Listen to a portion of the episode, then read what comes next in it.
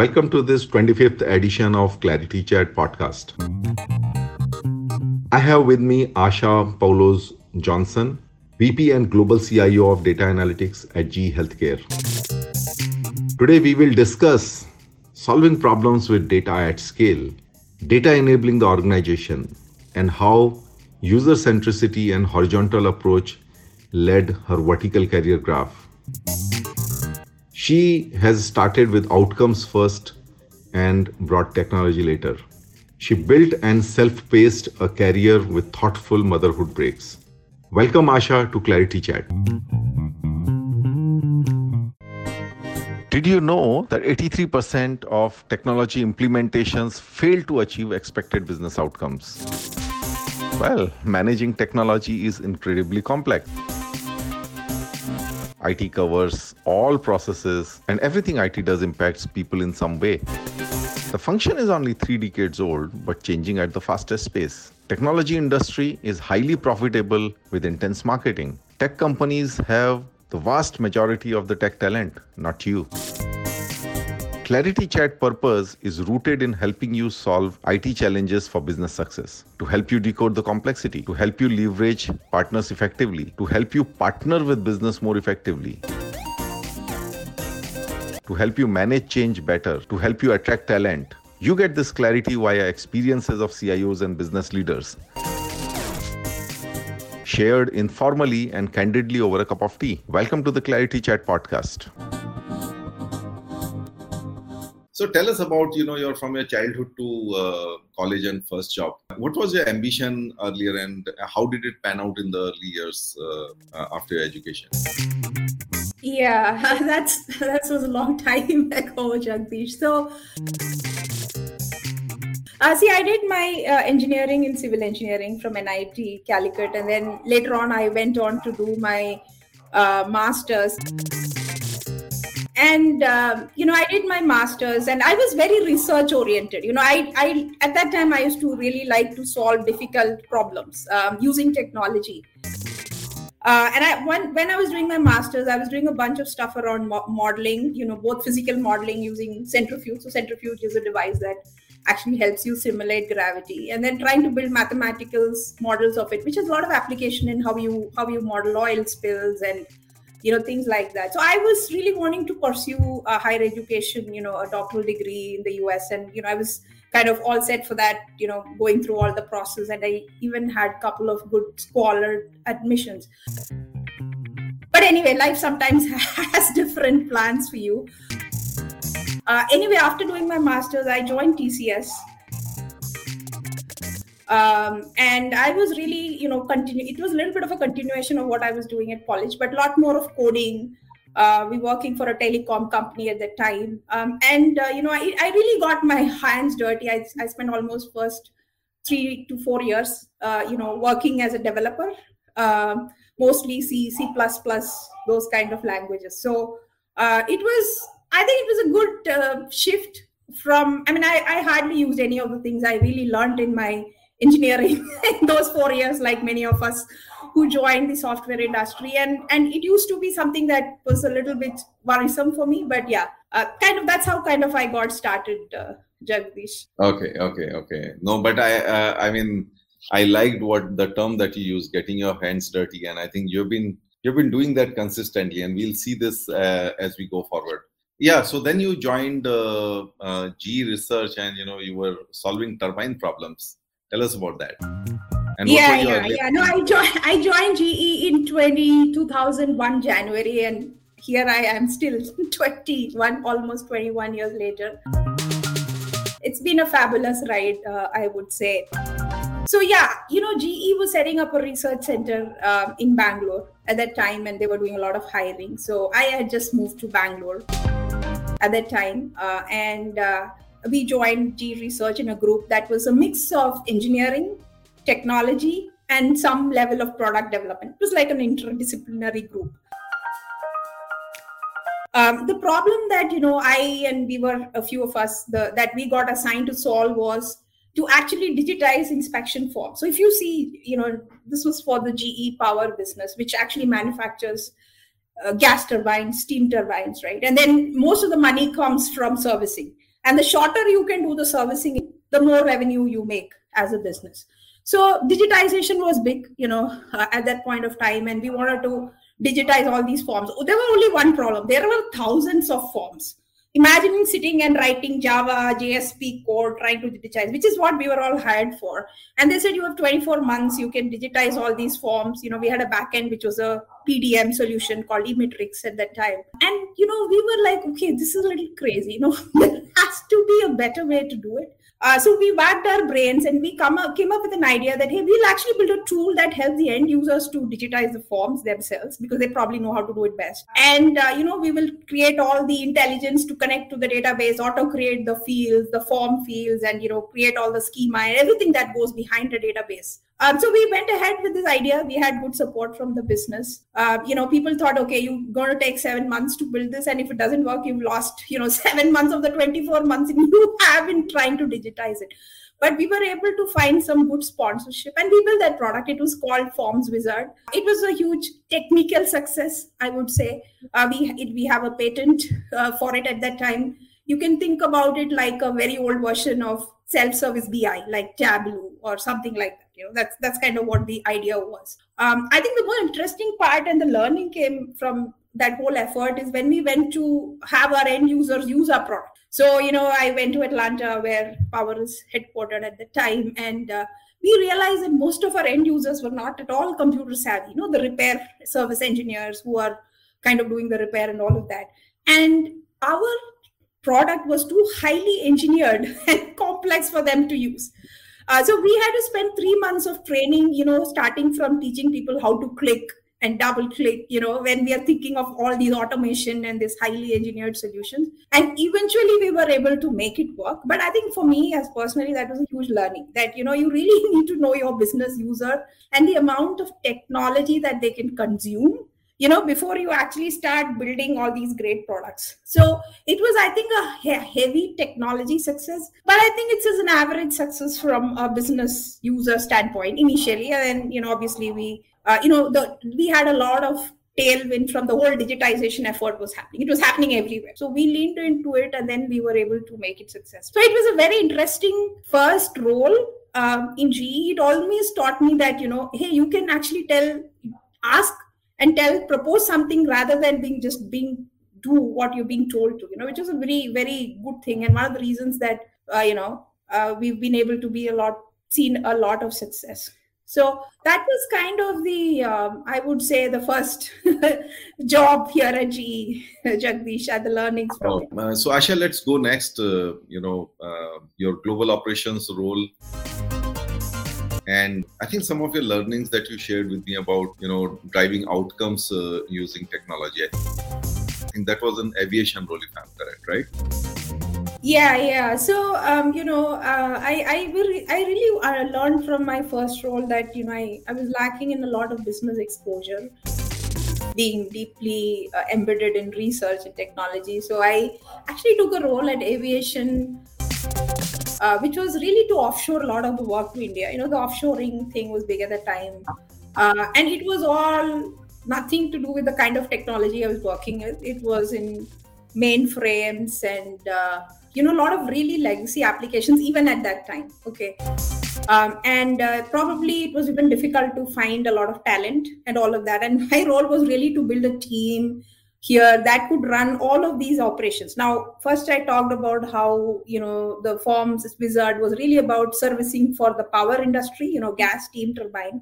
The second was really about the turbine, the repair of aviation engines. So when an engine comes to what we call as an overall shop, which is where the whole engine gets disassembled and then we repair it and we service it and then we put it back and we send it back to the customer. That whole process, there were a series of applications, right, to do. How do you look at the bill of materials? How do you look at the financial aspect of it? How do you look at the commercial aspect of it? How do you look at the, you know, even all the process checks, highly controlled industry, right? So how all the process checks are done and all of that. So we had a bunch of applications and, you know, I had a fabulous team and I think that was my first people management experience, you know, where I had a large team, I had to build a team, the hiring and, and because in my first job, it was all focused on technology and actually development, not really about people, right? So I learned a lot. I also had the opportunity to visit a lot of the overall and component repair shops for aviation, which were all across the world, and really learn a lot about culture, different business processes that go into it, and how we actually make money, by doing servicing, and how important the turnaround time of a service is. So those were some of the big learnings, I think I really understood that if you always have to keep the business first, and how does the business make revenue and build your solutions according to that. It can be in Java, it can be in mainframe, probably doesn't really matter that much. It's really how are you able to reach that outcome? In this case, how do you do the repair in the most shortest time? Now, if you can do it by automating a lot of things and, building connectors between all these applications, you don't really need, or you can't wait for 10 years till you have a full-fledged ERP. Essentially, if you say in today's world, all of these things are done by an ERP system, right? You can't wait those 10 years before you start seeing benefits. So it's a very, very interesting role. And it's also it's a little bit testimony to GE that it gives you opportunity to kind of move around based on what your interests are and, how do you kind of scale and build your career. Yeah, so I think some awesome learnings there, Asha, and this is also my philosophy that the IT is all about processes. So we have to look at how to make these processes more efficient, more effective, because the business outcomes really come out of processes, right? And everyone in the organization is looking up IT and technology functions to actually get them to go faster. But just quick follow-up question there, Asha. You travel to all these global sites to learn the processes and learn how you're going to make a difference to them. Was it all yourself, your own initiative, or did somebody tell you that, hey Asha, go visit this place, go visit that place? I think it was a mix. The role in itself provided the opportunity to visit, travel, and learn, because you had to offshore work, so you had to kind of do that. And obviously, not everybody loved me, I can tell you, with that role. But I think I really used that opportunity to learn about different cultures and different business processes. We had a shop in Wales, one in Caledonia, one in Brazil, one in Singapore. It was such a different. But it was interesting how the processes were very similar, how everything would work similarly through. So I just realized that IT has such a role to bring and unify people, right, through processes and technology. So it was, it was a mix, but I think it was more my push in learning. I think the real reason I had the opportunity was really to bring work into India. I just used that as a learning opportunity, because I'm a very curious person, so it helps. Okay, no, that's interesting. So being curious and focusing on your objective. So Asha, I think now comes an interesting break in your career. So tell us about your Six Sigma role and getting out of IT altogether. Yeah. So, I think, I don't know whether this is a good thing or a bad thing. I can only do one role for so long, and I want to do something else. So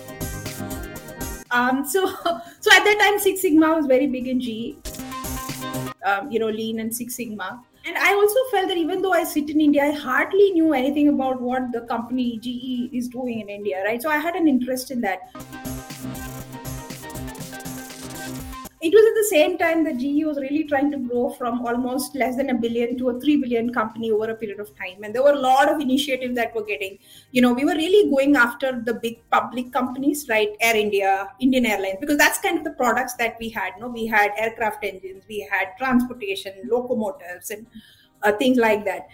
So it took me a year of asking around, and after many people telling me no, you are an IT person and all of that comes with it. I eventually got an opportunity to be a black belt, where my role was really to look at, it was an initiative called At the Customer for the Customer, by really helping them use Six Sigma to improvise their kind of operations. I'll tell you one very interesting problem I was trying to solve. I don't think it ever got solved in India. Was to reduce the departure delay of Air India. Okay, so we were a team of folks, you know, we were measuring takt times in the Mumbai airport, looking at how they do baggage handling, you know, how the passengers, we had tags on the passengers to measure that and all that. And we did come up with few ideas. I think it helped.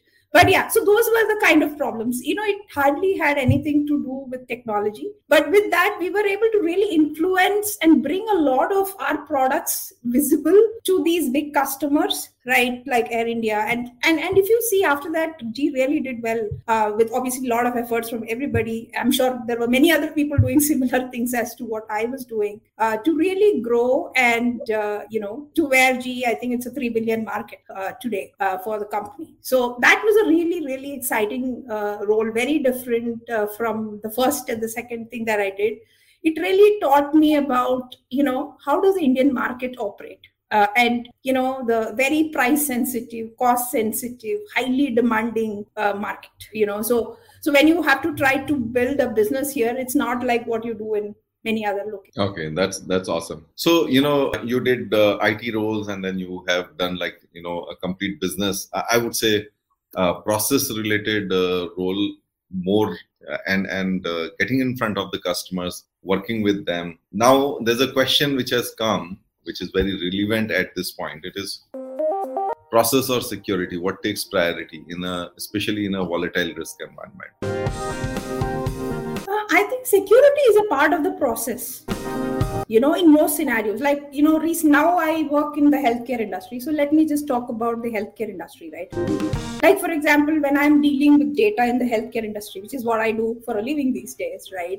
We have to make sure that we are complying to all the regional laws. Like, for example, there is GDPR in Europe, you know, there is HIPAA in America. So these are really compliance and security related legal stuff that we have to follow, which is part of the process. So it's not like, you know, you can do either security or process. I mean, I think security has to be part of the process. Now, what is must do versus what is nice to do versus probably, you know, something else, you can always classify that. And depending on the risk, ability and appetite of your business, you know, and what is the ROI you lose if you do more security or something like that, you can always make that call. But fundamental must to do security has to be part of any process. Otherwise, you will not even stand in the market as an organization. Absolutely. Oh, that's like a hardcore process person talking. I think, you know, as IT many times, or as technology people, many times we tend to make that distinction that security is the IT part of it and process the business part of it. But no, it's all actually the business process and everything has to come together. Awesome. That was a bit of a bouncer of a question. I was hesitating to bring it up, but so well said, Asha. So Asha, there is another,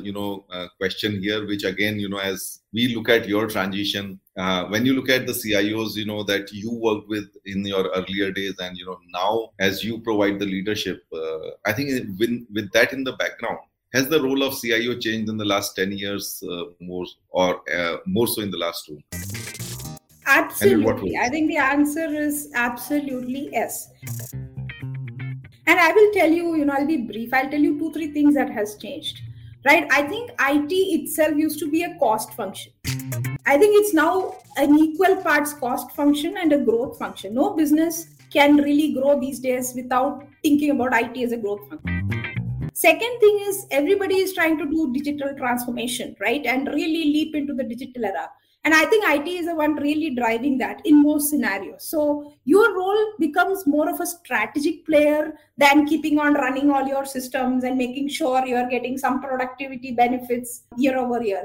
And I think the third thing is, right, most of the CIOs now have not just a role which is internal, but also external, right? Like, for example, I manage data analytics for health. I deal with data not just for our internal customers, but also for our customers in trying to see how do we really use the equipment data that comes from their machines to help them to have better uptime, better reliability, better performance. So I think it's absolutely changed.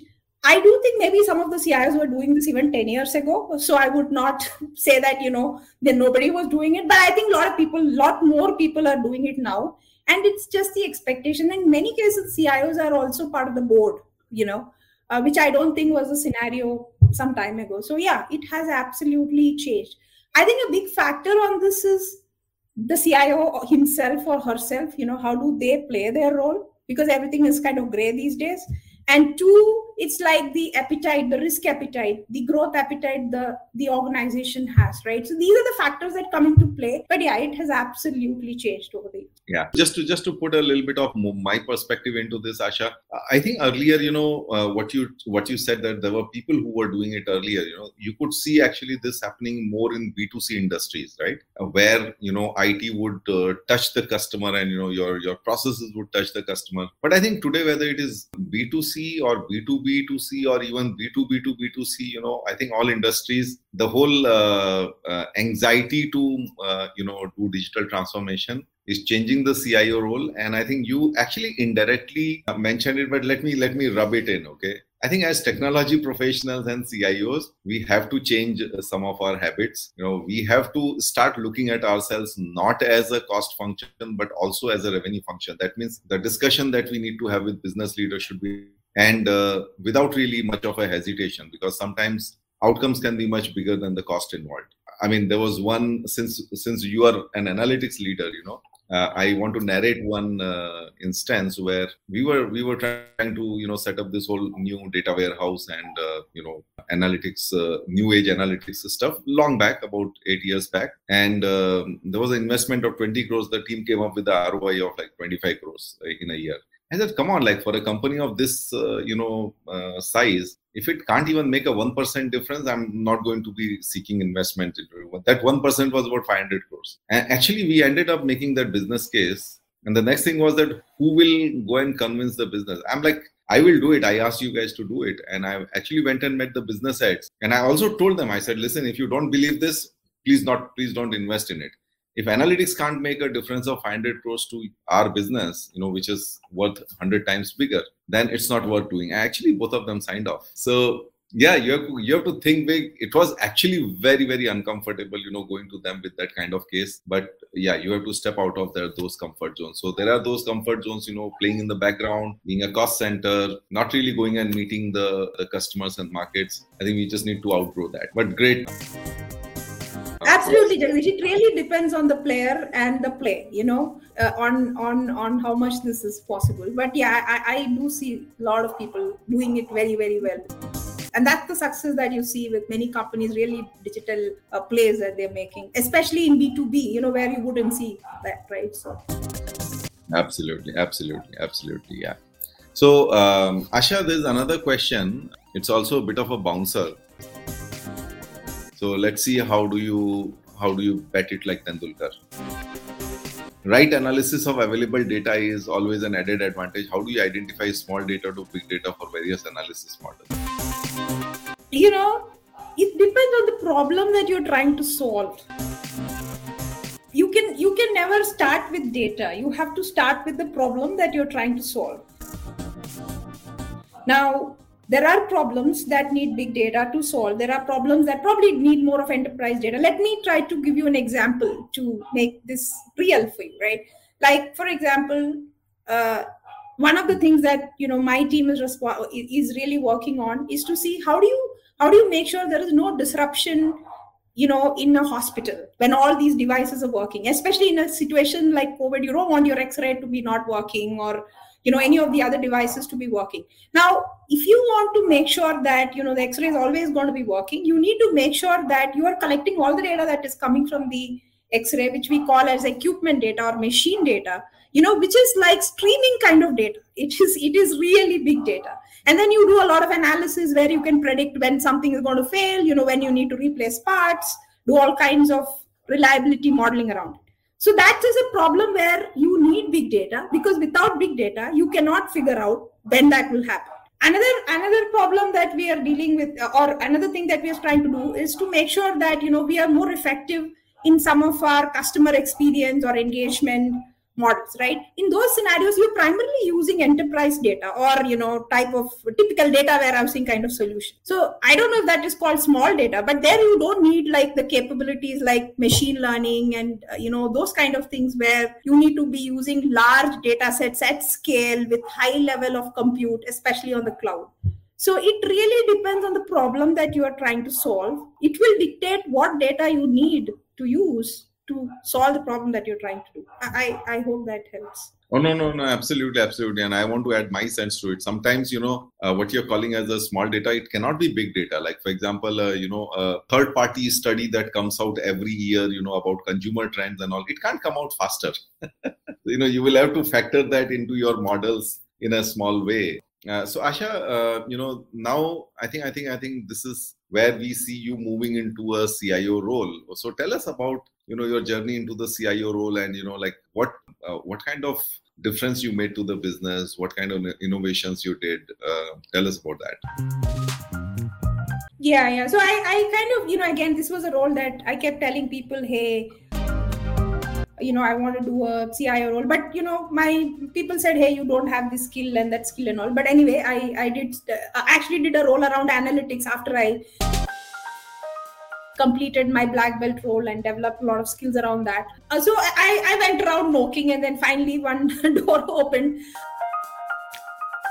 And I got an opportunity to be the CIO for the steam segment. GE had just acquired Alstom, and they were really trying to integrate and see how can we do a lot more growth in the steam segment for South Asia. I think that was one of the best roles I would say in my career. So the opportunity was,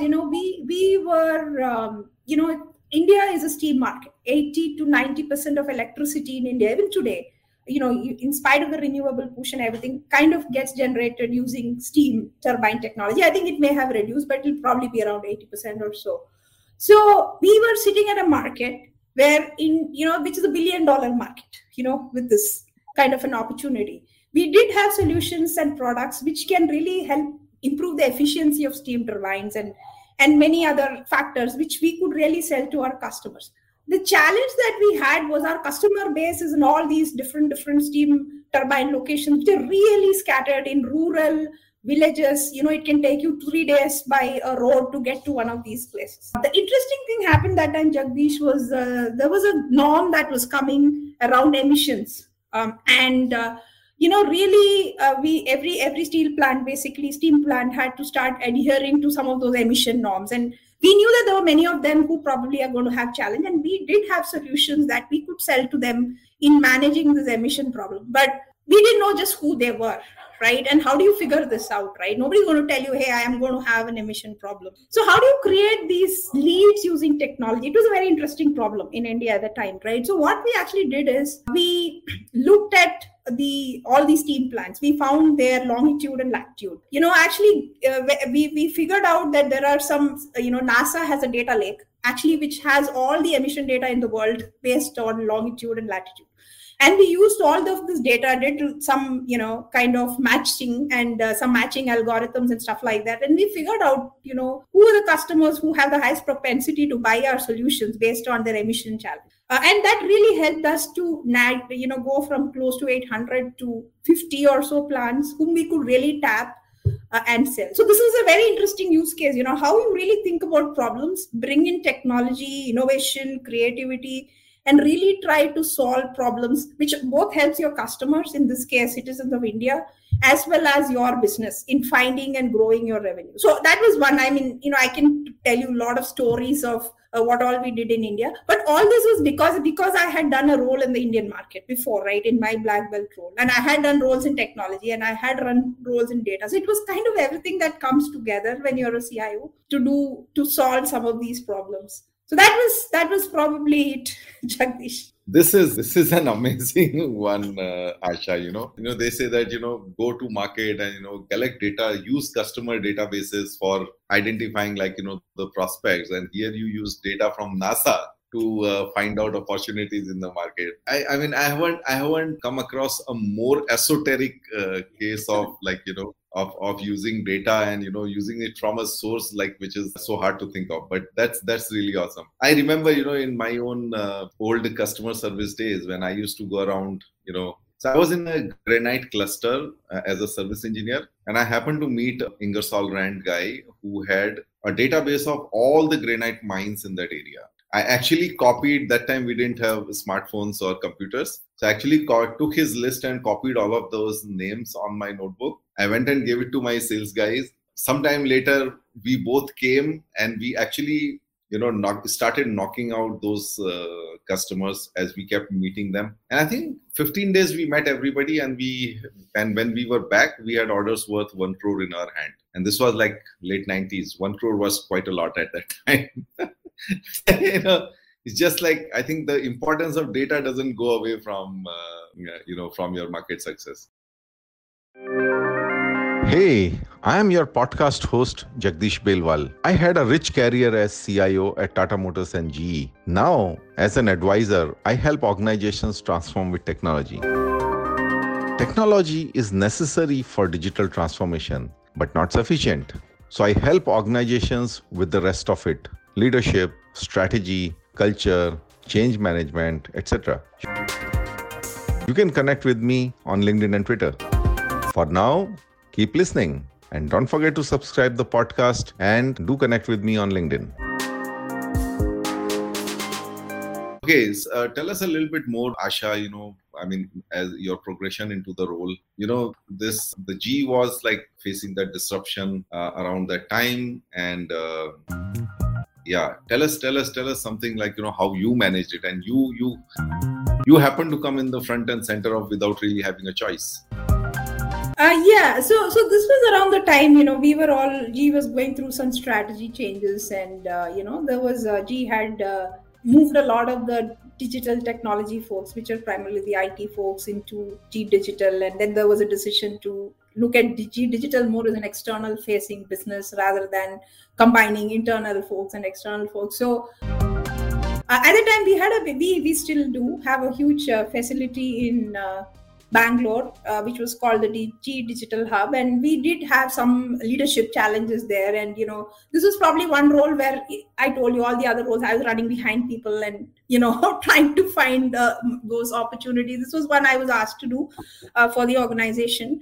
And initially I was thinking this doesn't have business. This is more like running a large organization, as a chief operating officer, something like that you could think about.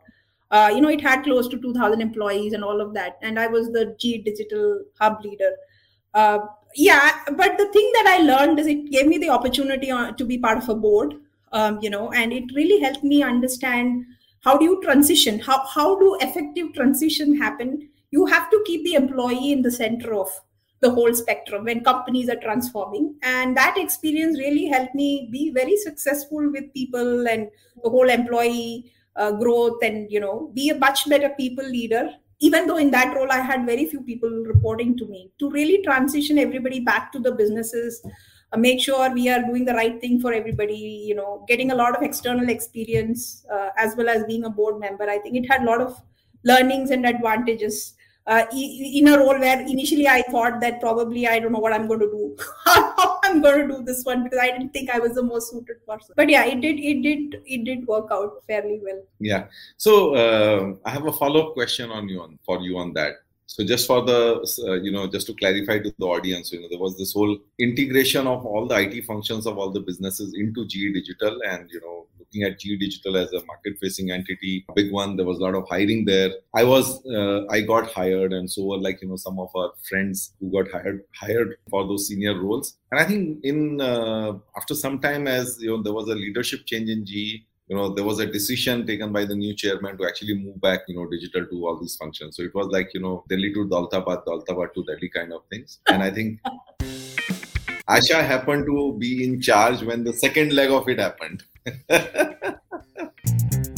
And yeah, I was also there, and I think we were running a sort of governance out there, a council, to basically make this easier and smoother and everything. So tell me, Asha, recall like one of the hardest problems to solve during that time. Tell us that.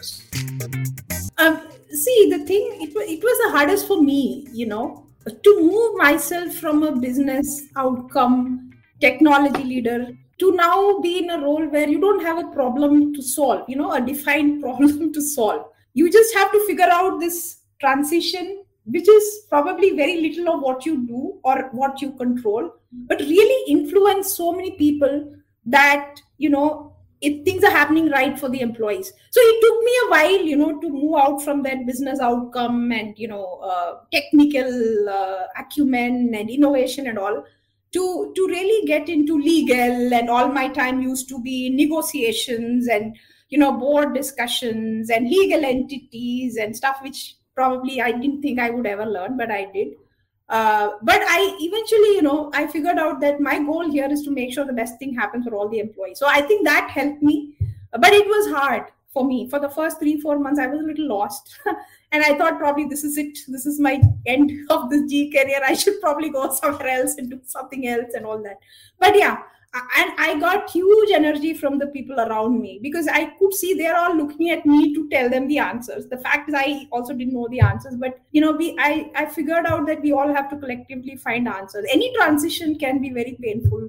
You know, you must have been through it. You were there in the first part of it, Jagdish. It's not easy. There's always the global, the local, the legal, the international. I mean, there's so many different factors that need to come together. Absolutely, absolutely. And you know, I think you know, using influence and handling that complexity, you know, just it was actually throwing everybody off the mark in terms of, like, you know, making a difference to the business. And yeah, we went through it together. So Asha, let me move on to the next one. I think about your current role, where, you know, you are the VP and Global CIO for Data Analytics for GE Healthcare. So tell us, like, you know, how are you helping the business use data at all levels? Take us through some of your strategy and planning thought process. Are there a lot of, I think everyone here understands the role of data and analytics, and it will be good to hear from you as to how do you really, like, you know, go about it.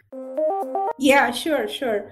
You know, so I after this digital hub, after all the work was done, I said, hey, now can I go do something else? And I moved to GE Healthcare, you know, got hired as the CIO for data analytics. And, you know, I figured out that, you know, we need to have a strategy first. And with the way the use cases were coming on us, with somebody asked, right, like big data use cases and all of that. I quickly figured out that having a really cloud-native kind of a data platform strategy was very important. If we had to scale and also have the speed at which the customers are expecting outcomes from us, right? So I think the first year was really figuring out the strategy, building a team, you know, really thinking about things in terms of APIs. Again, now this role is again a little bit more technology oriented. So rather than thinking about everything custom built, right? How do you really think in terms of a data as a service model, analytics as a service model? How do you do MLOps at scale? You know, for a almost 20 billion kind of a company, the data that you're managing. And I'm responsible for all of the enterprise data as well as all the equipment data that comes from our, you know, installs. We have more than you know, 7 billion installs across the world, right? So all of the data that's coming from them, which we use to really enhance the customer experience, and also it kinds a lot of our services revenue. So great technology, right? We use AWS and the native, one of the first people to use native data platforms. I think it has given us a huge shot in the arm. Right now, our focus is mostly on democratizing. How do you democratize AI across our customer base as well as our internal organizations, you know, and do pretty much everything as a service where the business can do more and more things on themselves. And we are truly enablers. And our job is focusing on how do we efficiently manage this ever-growing data? How do you really provide, you know, cataloging so that they can do a lot more self-service? And then how do you really do a lot of things around security, which somebody just asked before, right? I mean, we have to follow all the data privacy, regionalization, data laws in every country that we operate in and things like that. So it's a very broad role, all right?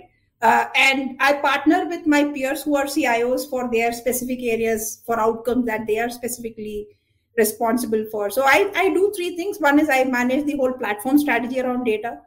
Secondly, I'm responsible for how do you really use data as an asset, you know, really curating and all of that.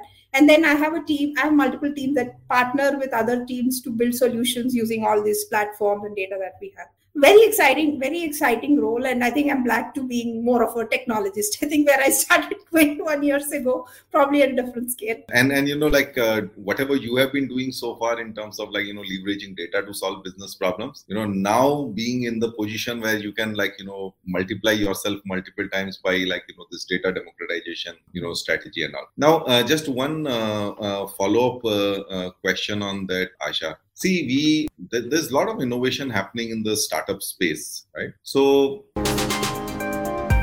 how do you ensure that you're connected to that and you're not missing out on anything there?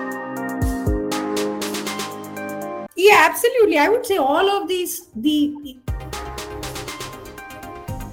how to use technology to really solve grassroots problems, especially in a country like India, is all happening in the startups. I'm very connected with the startup ecosystem at NASSCOM, so they have something called as an Emerge 50 Award they give every year. There is the National Product Council that is happening actually from December 1st to 4th.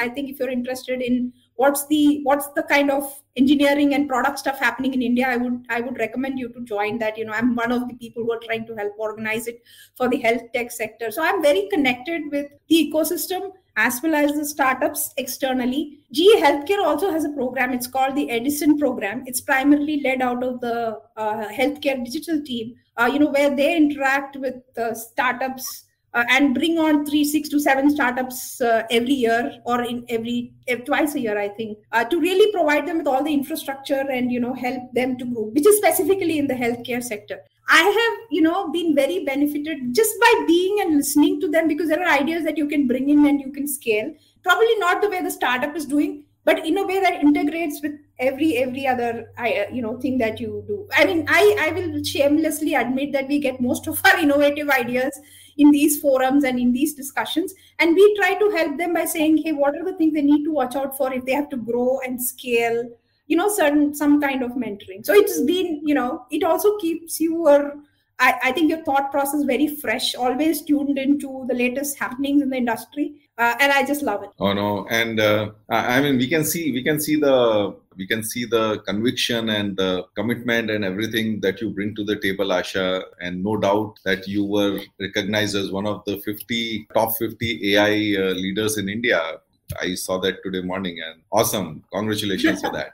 Thank you, Jagdish. I owe it to my world-class team. I think I'm just the one standing in the front, so I really owe it to my world-class team. Okay, so I have something coming up in my rapid fire, which we'll start in a couple of minutes. So Asha, now I have lots of questions here. Given that we are like 7 minutes away from closure, I want you to treat each of them as audience rapid fire. So now the first rapid fire for you, Asha, coming from Imran.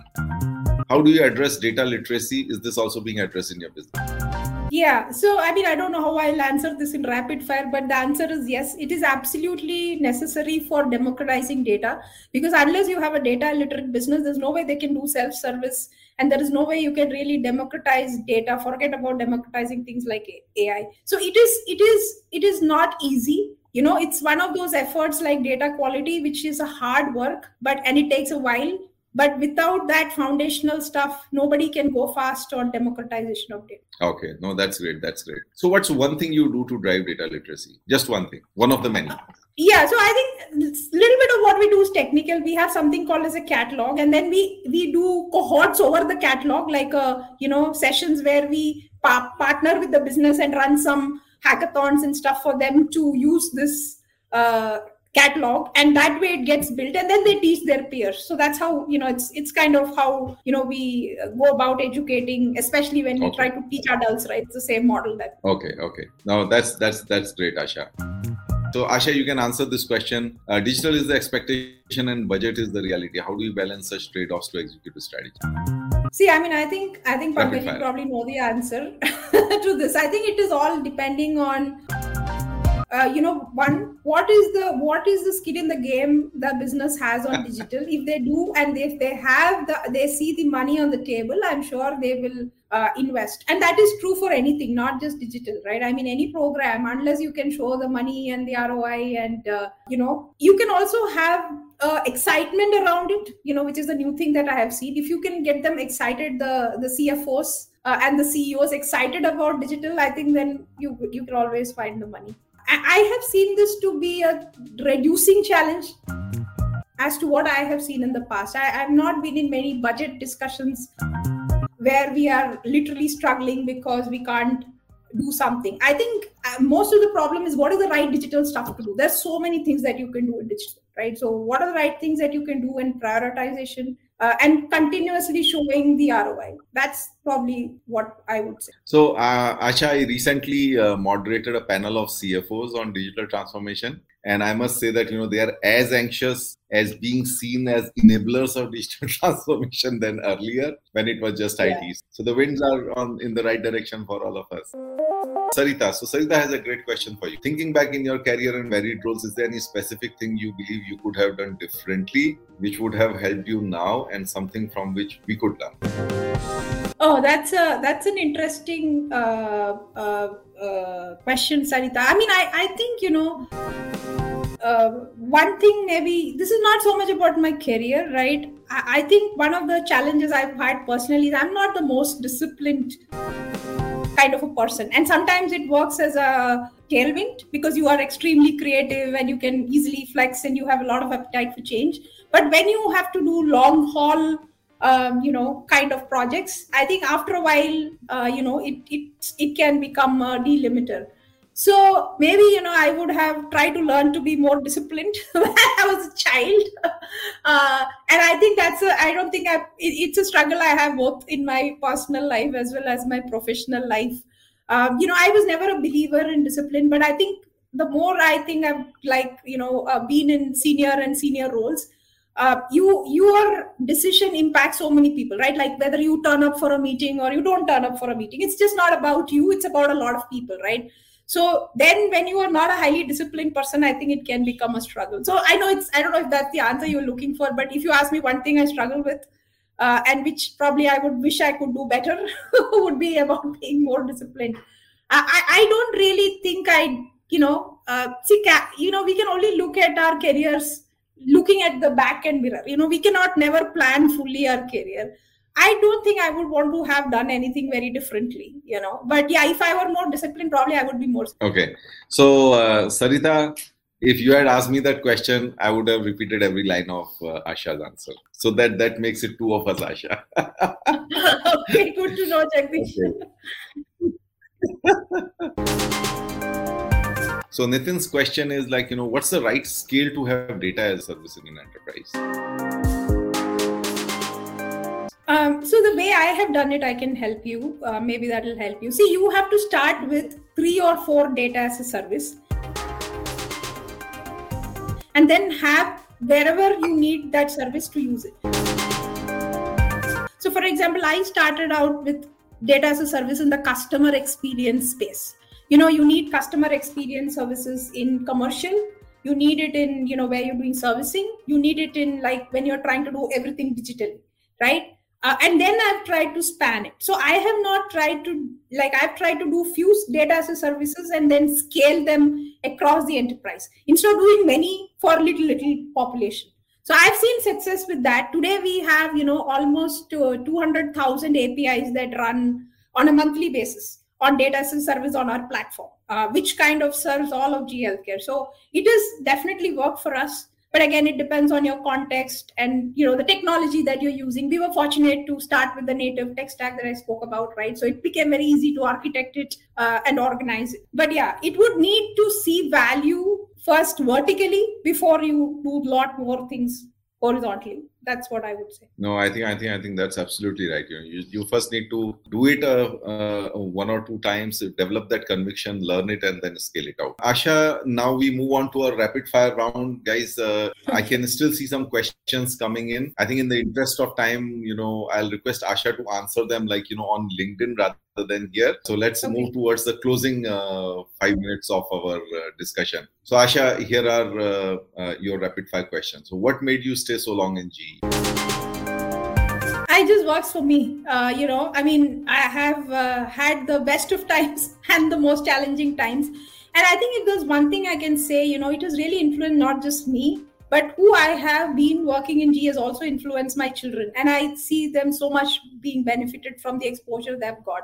So that's the one thing. And I've done phenomenal stuff. It's been like working in many companies, right? Looking at the roles that I've done and the opportunity I had across aviation, power, now in healthcare. So I think that's what made me stay. And the last thing I would say is, you know, when I needed the company was there for me. And when the company needed me, I could be there as well with what I had to do. So it worked both ways. So combining these two things together, a great culture, right? Yep, absolutely. And fitment. Okay. What's important. And I think, I worked for 3 years in GE, and that's one of the biggest learnings I had in terms of how to build a great culture. And it's not just like it's not just culture for culture's sake, but it's like a lot of rituals and a lot of, I would say, things that you must do. Like, for example, people review, right? I mean, that's such an element I haven't seen that happen with that kind of rigor elsewhere. Okay. So, Asha, the next one, what should be the pillars of an innovation agenda? Pillars of an innovation agenda. I think basically either you should be making money for your customers or you should be making money for your company. Any innovation that is not really creating a benefit, unless it's something, you're trying to do an NGO or something, unless it's making a revenue for your customer or for your company, I think that innovation will not really scale and sustain. It'll be just one, it'll be like a good thing that you did for a while and that's it. But I think, to have long-term innovation, it needs to create a financial impact. Or the outcome, the focus, the thing that the company is trying to achieve. Like what healthcare is really trying to bring forward is precision health, right? So if we can do precision health with the innovation, yeah, absolutely, it's going to be successful. Okay, great. So in IT, we depend a lot on partners, and their effectiveness affects us. So two things you do to maximize the effectiveness of your partner. I think constant communication at all levels, right? Because it's not just talking to the leadership, but actual folks who do work on your programs and teams, right? So how do you have rituals with every level in the vendor partner you're working with? And I think the second thing is a culture, what is the message? How do people operate together at all levels again? So if you can have the right culture where everybody is not thinking, okay, I'm from GE, I'm from vendor, but really looking at delivering the outcome, how do you create that culture? Those are the two. Fourth question, another right answers, insourcing or outsourcing? Why? Tell us three things, three considerations. Yeah, the thing is, for insourcing, if you really want to go fast with some new kind of challenge and which has a lot of strategy and risk to it, right? Like we were trying to build a data platform in a year, completely native cloud-based. You need to have the right leadership and the right technical folks, probably who are insourced, because they can make decisions. They don't need to ask somebody else to make decisions. And you can move at a much pacer speed. But, I think where outsourcing really helps is specialty skills. And when you need volumes that probably you need that flexibility with volume of capacity and labor and all of that. So when there are skills you may not have, some of your vendor partners, and there are different type of vendor partners may have. And that they're in the business of that, right? So you probably they can do better than you do. So it is really finding what you do best, what they do best, and then finding that match and keep bringing that to a table where it's a win-win for them as well as you. That's how I look at it. It's not based on numbers or percentages, or it's really about what is that you're trying to accomplish and what's the best win-win partnership in doing that. What do they do best? What do you do best? And how do you match it? And where do you really need a lot of decisions to be made? Because I don't think vendor partners can make decisions for you. They can only do things for you. Absolutely. No. I think that's a great advice, Asha. When you want to really penetrate, go deep down into something, try insourcing. When you really want to scale up, scale out, try outsourcing. Okay. Yeah. So my final rapid fire: 3 advices you will give to budding women professionals. What can they learn from Asha? See, I think I will tell you that don't take your career. I would tell you that at every point of time, prioritize what is important to you, and try to focus on that. And that's what I do. When I'm at work, I fully focused on work. When I'm at, when I had my kids, I was fully focused on them for a life, because there's only so many things you can focus on as well as do them well. You can't focus on too many things. Maybe you'll do well one, or you may suck it up. So that's what I would say, right? I think the second advice I would give is develop competence and also get a lot more exposure. If one thing that has helped me with my career is taking some risk, but also moving around, you know, different domains, different roles. I don't think if I did the role that I first got hired into even now, I would have been doing what I'm doing today. So while it looks uncomfortable, right, it would be good to try out a few things and move around. At first, you will not be bored. You know, it'll keep you excited. It'll keep you learning. And also it will help you to grow. And I think the third thing is, you know, I know this may sound a little counterintuitive, but, you know, one or two career failures or roles not working out is not the end of anything. You know, you can always find another one. There is so much demand. And I will tell to all the women, especially technologies, this is your time. You know, there's so much demand in the industry. You should feel proud. You should try to seek out, are you in the right position? And are you getting the right, recognition for your effort and what you can do? So I think you should really evaluate yourself. This is really the time of women technologists, I would say. Absolutely. And, you know, there's something that I picked up, you actually said it a couple of times during the chat, Asha, and this is so much important for not just the ladies hearing you out there, but for others also. You said that, you know, when you're seeking out that Six Sigma role, you said you went around knocking doors. I want this role. I want this role. And then somebody listened to you, right? And then when you wanted the CIO role, you said, I want a CIO role. I want a CIO role. You went around the doors and then finally got the CIO role. So don't be afraid of, you know, expressing what you want. Be clear about what you want and don't give up. I mean, a few no's here and there shouldn't discourage you. You just need that one door to open, whether it is after 5 knocks or after 15 knocks. Yeah. Okay. I mean, see, the thing is, if you ask, you may get or you may not get. But if you don't ask, you will never get. So it's very simple. Mathematical logic that you have to ask for things. Absolutely. So, Asha, we are now down to the last minute. Yeah, your revenge question to me. I've been asking you all that. Okay, I have so many. Let me think what I want to ask you, Jagdish. My question to you is, if there was one decision, you know, you would have done differently in life, what would it be?